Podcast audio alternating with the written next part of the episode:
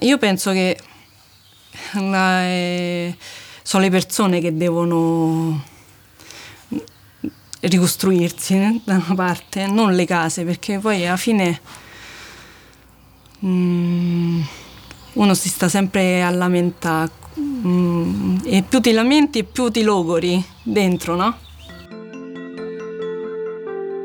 Sono venuto nel cratere del terremoto di Amatrice cinque stati dopo, per ascoltare la voce di chi non se n'è andato, per salire nei paesini di montagna, tra le pietre delle case che nessuno ha ancora raccolto, e parlare con chi ha fatto della speranza il suo motore di vita.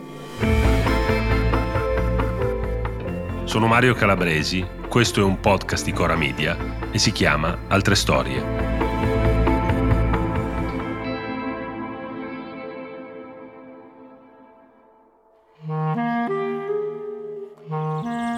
Inizio questo viaggio ad Amatrice cinque anni dopo con Rocco, Rocco Rorandelli che è un, un fotografo, 48 anni, fiorentino, e fa parte di un collettivo che si chiama Terra Project. E questo collettivo è stato fondato nel 2006 e nel 2016, subito dopo il terremoto, io ero direttore di Repubblica e insieme a Giulia Ticozzi, che ne era foto editor, ci venne l'idea di fare un, un lavoro che di solito non si fa mai, cioè di non fermarci alla cronaca, ma di continuare a testimoniare. E allora chiedemmo ai Terra Project di tornare tutti i mesi ad Amatrice e nelle zone terremotate per seguire una serie di storie. E questo progetto è durato un anno, però Rocco e gli altri tre fotografi, loro quattro, hanno continuato a venire e sono cinque anni che con costanza fotografano e testimoniano. Quante fotografie avete fatto in questi cinque anni? Non te le saprei contare adesso, direi qualche migliaio. Però sai, quello che conta in questo caso non credo sia neanche il numero di fotografie, magari cosa hai in mente di raccontare, no? E quindi più che la quantità, mh, quali sono i soggetti, quali sono le storie che cerchi. E la nostra idea era quella di dopo chiaramente il, um, il climax del, del, del, del, sisma andare a cercare i segni del, tornare alla vita, dei semi che germogliano appunto tra le pietre di queste montagne. Infatti questa puntata di altre storie vuole essere un viaggio a cercare i segni della rinascita. Che cosa è ripartito cinque anni dopo?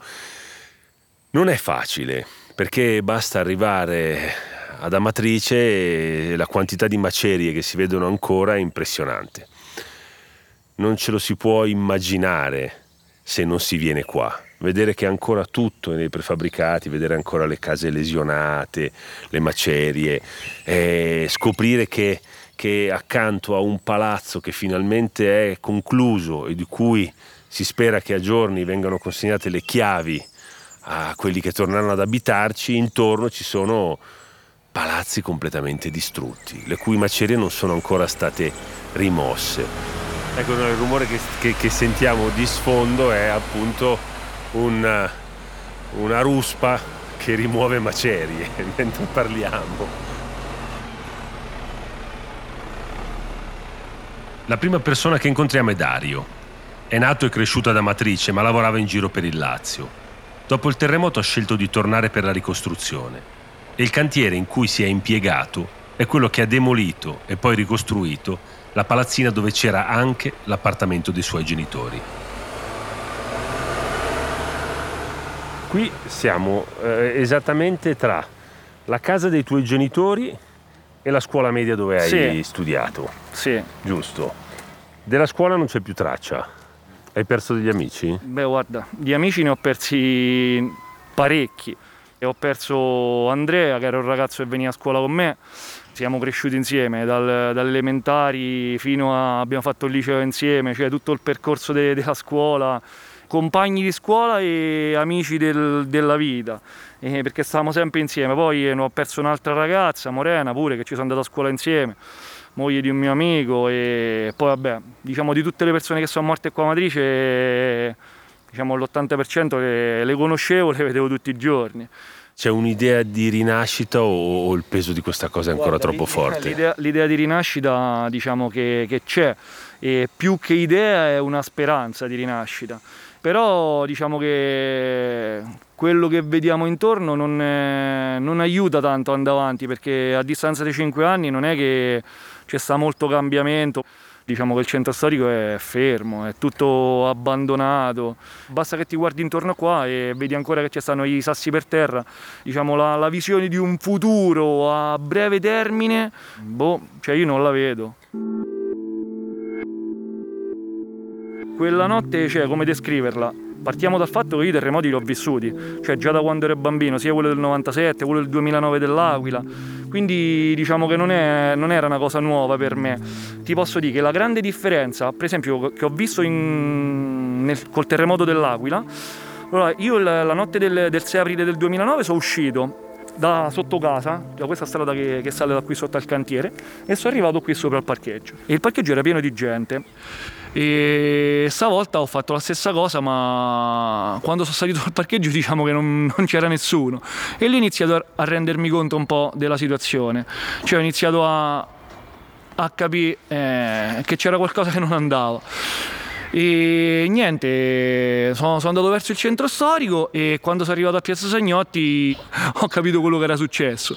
E lì sono cadute delle, delle palazzine, delle palazzine popolari, è caduta una parte della scuola. Non ti dico quello che c'è stato perché eh, già sentì le, le, le, grida delle persone da sotto, chi strillava mamma, chi strillava nome, di qua, di là, cioè, cioè già lì è, è, stata una cosa straziante fondamentalmente. Parecchie persone si sono cioè, diciamo, sono buttate in mezzo alle macerie a scavare, a fare e il il mio istinto eh, mi ha detto subito di fare la stessa cosa, soltanto che ti dico la verità, non so quello che mi è successo, ma ci ho avuto proprio un crollo fisico, cioè forse mm, c'è una cosa che non ti so spiegare, cioè non, non mi sentivo le gambe e mi veniva da vomitare. E a volte ti dico che ho pure un po' mm, boh, un certo rimorso, dico, cioè non sono riuscito a fare niente per nessuno, cioè non so se è una cosa giusta o una cosa sbagliata, però pur, purtroppo è, è andata così. I genitori di Dario se ne sono andati. Ora vivono a San Benedetto del Tronto, perché vogliono svegliarsi la mattina e dalla finestra vedere la normalità. Dario invece è rimasto, anche per una ragazza, Roberta. È arrivata Roberta, mm. la ragazza per cui hai deciso di restare mm. qua. Che lei è un ristorante, sì, mi dicevi. Sì. Roberta.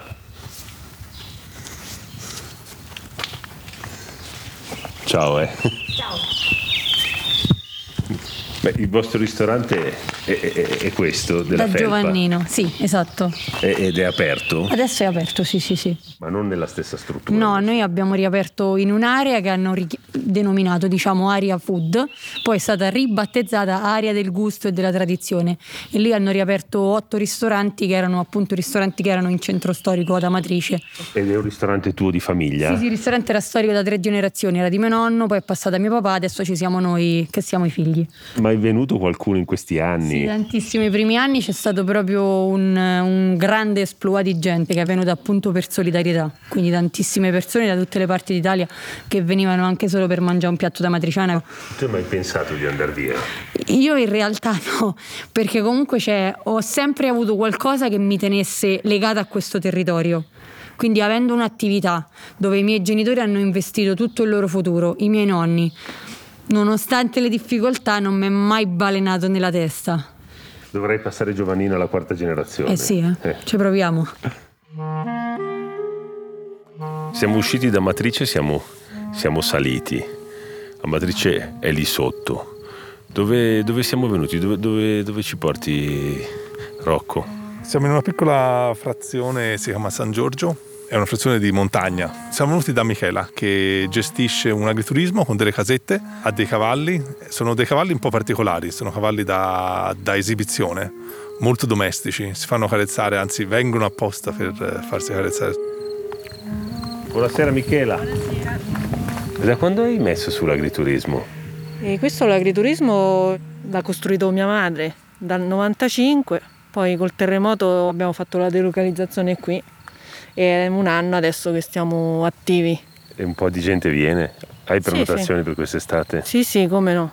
Ah, meno male. Soprattutto con questo fatto del Covid che uno è stato sempre chiuso, adesso sembra che c'è l'esodo, no? che la gente non gliela faceva più a sta a casa. Sono passati già cinque anni, se tu pensi, perché ci sarà un momento in cui anche il terremoto si spera che diventerà un ricordo. Invece oggi, se ti guardi intorno, è ancora una È realtà. Lo vedi? Sì, sì. È intorno. Chissà, quando ti immagini che si volterà pagina e che ci sarà una, una vita da- davvero nuova? Ma io penso che sono le persone che devono ricostruirsi eh, da una parte, non le case, perché poi alla fine uno si sta sempre a lamentare mm, e più ti lamenti e più ti logori dentro, no? Invece devi pensare positivo e, eppure cercare di associarsi e di cooperare insieme, perché poi da, da soli non si riesce a fare niente o poco. Invece magari se uno riesce a, a cooperare proprio insieme, Quindi tu dici ci sarebbe bisogno di uno, più uno spirito di comunità per Sì. ricominciare, più che ricostruire Sì. le case. Ma ci speri davvero o, o che questo accada? di questo sì, che, che ricostruiscono la matrice non, non ho tanto speranza. Cioè io non me la ricordo quasi più se penso, boh, vedo questo, sta piazza enorme, dico ma veramente qui c'erano tutte queste case, mi sembra talmente diverso. Raccontami la storia dei cavalli. E I cavalli ce l'ho sempre avuti. Io da, da quando sono nata, i miei- i genitori miei avevano il maneggio, quindi io sono nata dentro i cavalli. Mi ricordo una volta mamma mi raccontava che ero tipo scappata, non sapevo dove era andata, che gattonavo, stavo in mezzo ai cavalli, i cavalli mi, mi passavano a cavallo cercando di evitarmi, di schiacciarmi, io stavo lì in mezzo. Quanti sono i cavalli? Nove? Stanno tutti liberi. Sì, sì. Loro stanno dieci mesi liberi proprio nei prati e poi due mesi quando è inverno nella stalla. Michela passerebbe ore con i suoi cavalli. Li accarezza, ci gioca e li mantiene solo perché ama che siano liberi. Non devono fare niente. È come se il terremoto le avesse insegnato il valore delle cose gratuite, da fare senza interesse, come la festa degli organetti, che ospita nel suo agriturismo.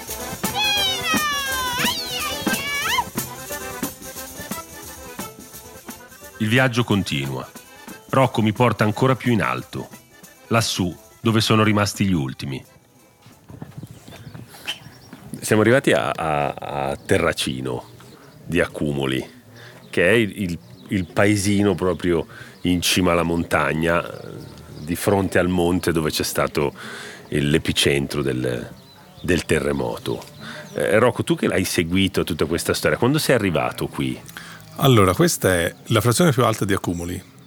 La cosa curiosa è che io l'ho scoperta recentemente, questa, questa frazione, eh, attraverso dei contatti che poi avevo costruito durante i primi anni di, di reportage.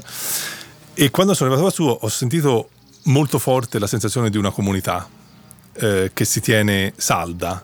Cioè mi sembrava bello raccontare questa comunità come eh, una comunità che ha resistito e che in qualche modo appunto viene fuori. Allora, facciamo- andiamo nel mini market, che ci sono due sorelle, vero? Sì. Che una prima aveva il, il negozio e l'altra aveva il bar. Il bar-ristorante, giusto? E adesso, si sono adesso stanno Eh, insieme. sì, sì, si chiamano eh, Nunziata e Caterina. Lei è Nunziata o Caterina? Io si Annunzia, io sono. Nunzia? E lei cosa aveva? Ha il bar? Io il bar. Ok. Siete nate qui? Sì, noi siamo nate qui. Questa è una licenza storica, la nostra, perché ha più di 120 anni, perché prima c'erano stati i miei bisnonni, poi i nostri nonni, mia mamma e poi l'abbiamo rilevata noi. E avete scelto di rimanere qua anche Sì. dopo il terremoto? Una scelta, sì, perché siamo affezionati a questi luoghi e poi per tramandare questa licenza da generazione in generazione finché gliela facciamo, diciamo. Lei vede un futuro qua? Speriamo in un futuro, speriamo sulla ricostruzione, però non molliamo. cerchiamo, ce la mettiamo tutta per poter andare avanti. Quando pensate che tornerete? Tornerete mai nel vecchio paese? non so, da quello che abbiamo visto con l'Aquila, minimo 10 anni, 12 anni ci vorranno secondo me. Anche se Terracino non ha grossi problemi rispetto ai paesi che ci circondano, però è quello che si vede. Però lei ha pazienza. Sì, molta. Io sono molto caparbia in questo.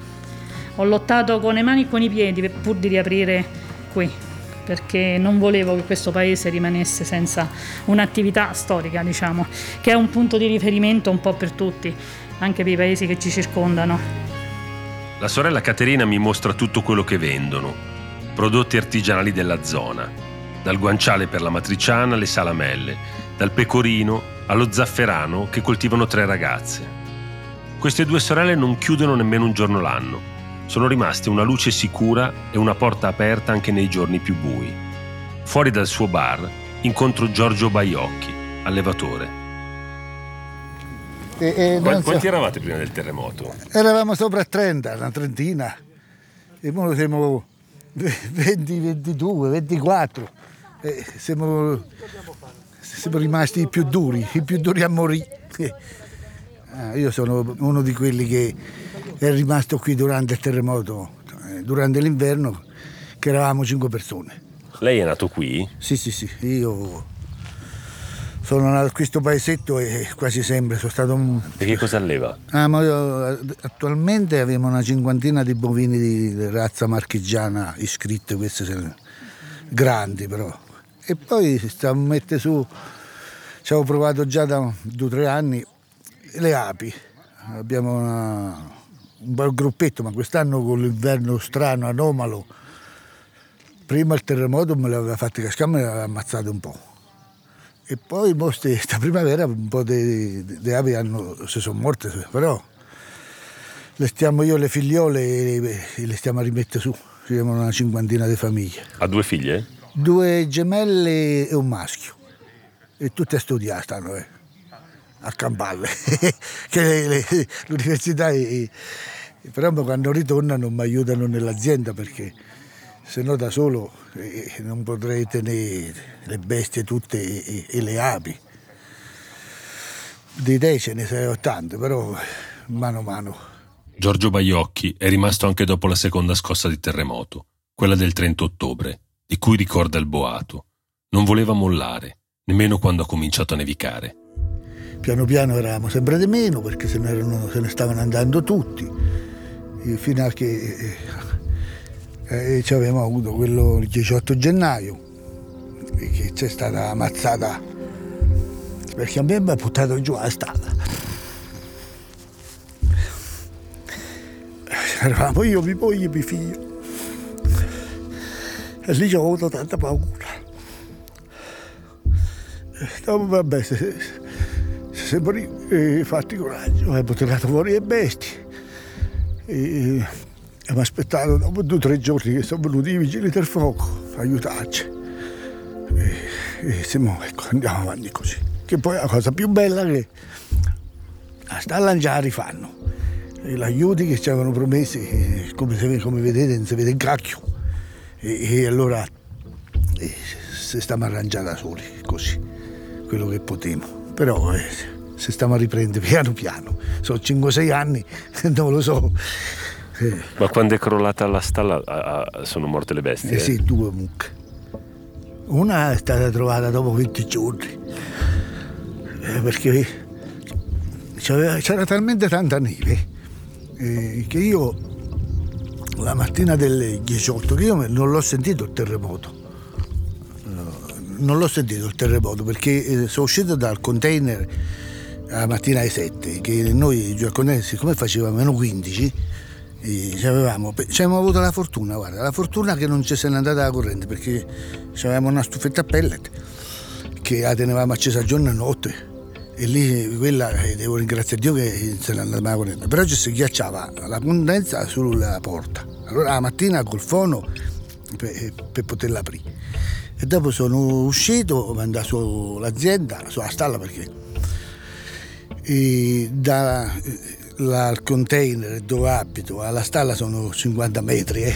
non è che tanto. E sono uscita alle 7 sono arrivata alle 11 e mezzo per spallare la neve e per, e per cos'ha, per arrivare su. Ma quel, quel gennaio lì quando c'era, c'è stata la neve e il terremoto, quanti eravate perci- rimasti? Eravamo qui cinque. Cioè lei, sua Io, moglie? mia moglie e mio figlio, un signore Gabriele che abitava là un altro signore che, che aveva un container qua al paese, però quello per due o tre giorni non è venuto perché c'aveva le bestie qua, cioè, metteva a mangiare il cugino, perché era talmente tanta neve che- e poi faceva freddo, meno 15, ci aveva gelato tutto, ti puoi immaginare.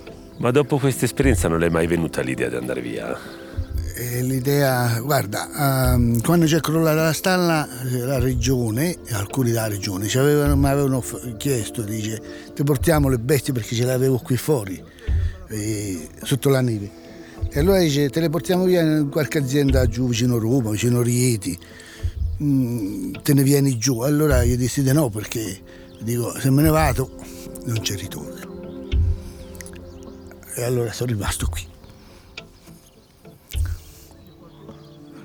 A me perché mi piacciono l'animale, mi piace tutto, la campagna, la natura. Eh, mia moglie un po' meno e ha cercato sempre di... Ma se ne penniamo, se ne qualcuno ci aveva offerto lavori qua, ma quando ti piace una, un'attività, una zona, non lo so. Mo sinceramente starei quasi bene. Il problema è che non ti ricostruiscono niente. E poi c'è Manuela, la figlia di Giovanni, il fratello di mezzo. Lei è una forza della natura. Lei, per me, è la dimostrazione della forza dei sogni. Ciao, sono Manuela, ho 35 anni e sono tornata a vivere dopo 15 anni a Roma, a Terracino e dal 2019 ho avviato un'azienda agricola. Perché mentre tutti se ne andavano, tu dopo il terremoto hai fatto il viaggio al contrario? In realtà perché questa era un'idea di tornare a casa già prima del 2016.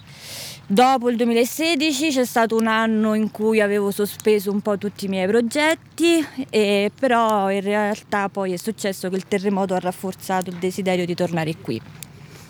Nonostante tutti dicessero che fossi una pazza, i miei genitori in primis.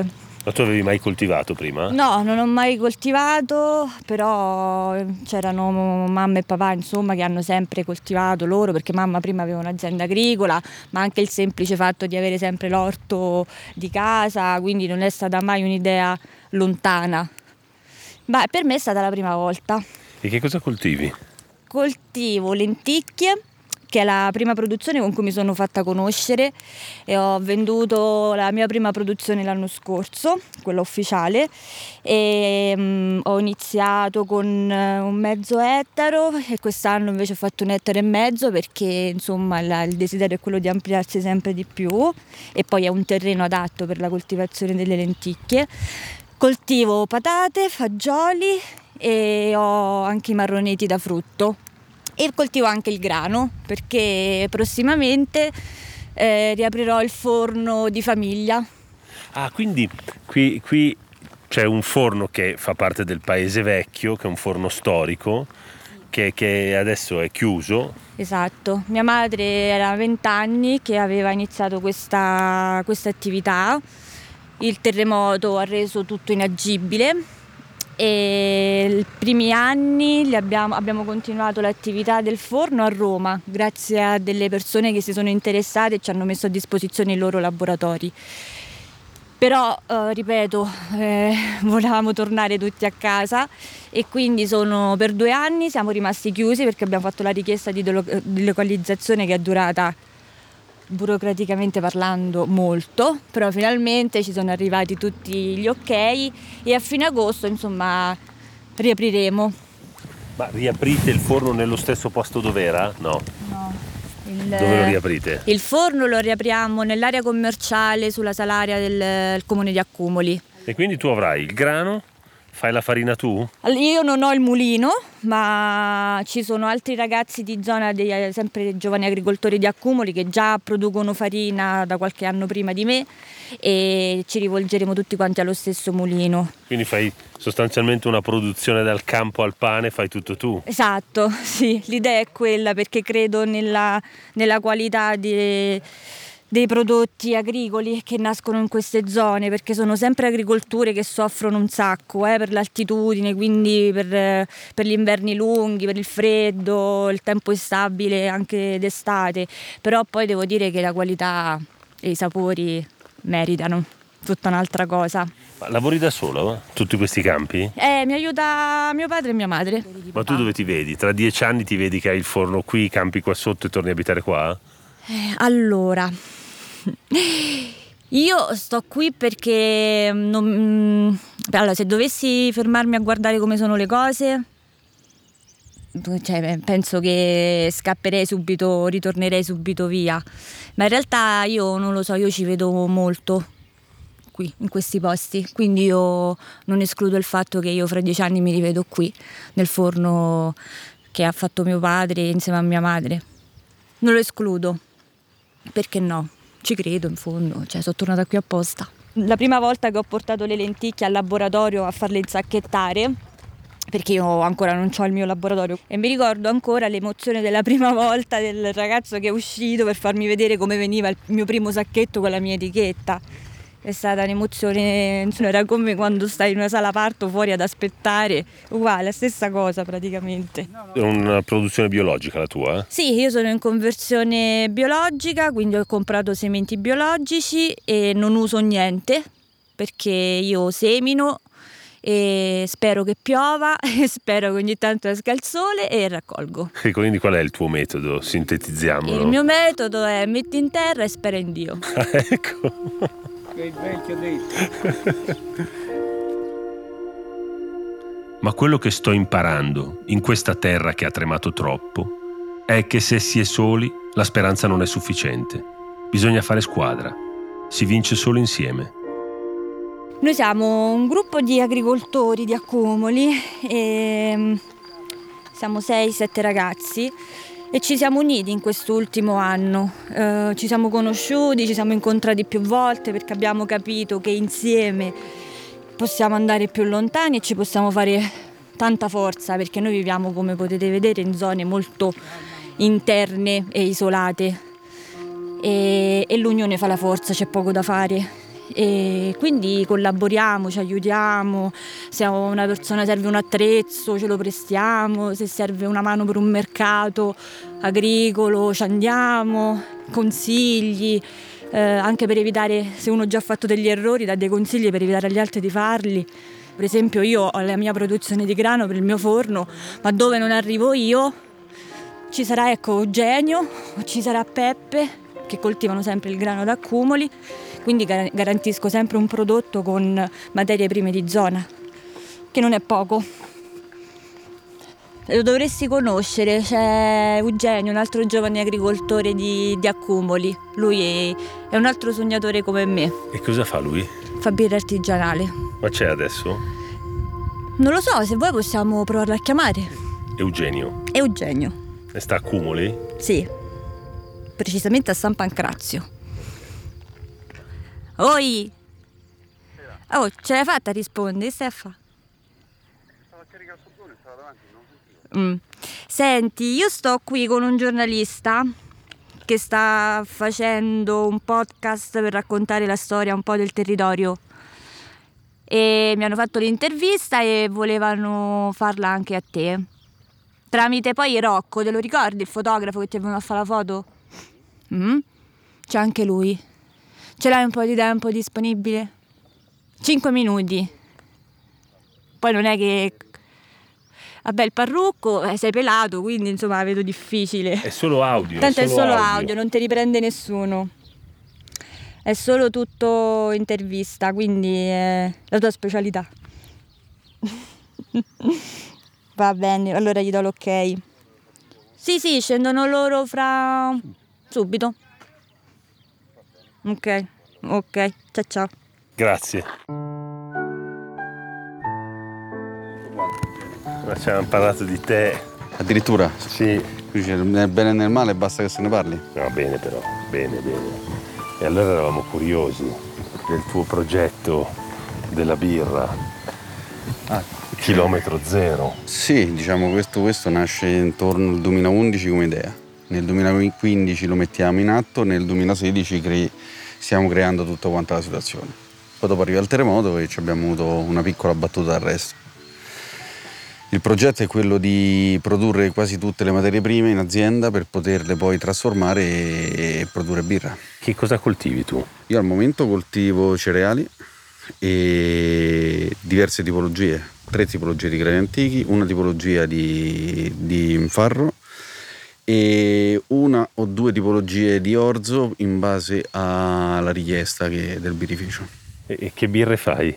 Le birre facciamo 11 tipologie in produzione continua, quindi andiamo, le nostre birre distintive sono le Saison, che sono delle birre bionde di ispirazione belga molto semplici. Poi da quelle andiamo su tutte le altre tipologie, dalle belgianelle alle IPA, alle- cioè, ne abbiamo diverse. Come si chiamano le tue birre? Le, tutte C'hai le- un nome, il tuo birrificio. Allora, qui nasce come all'inizio era Birrificio Montano San Pancrazio. Dopo il terremoto è diventata Birra Montana San Pancrazio perché eh, non riesco più a fare la trasformazione in logo. E adesso a che punto sei?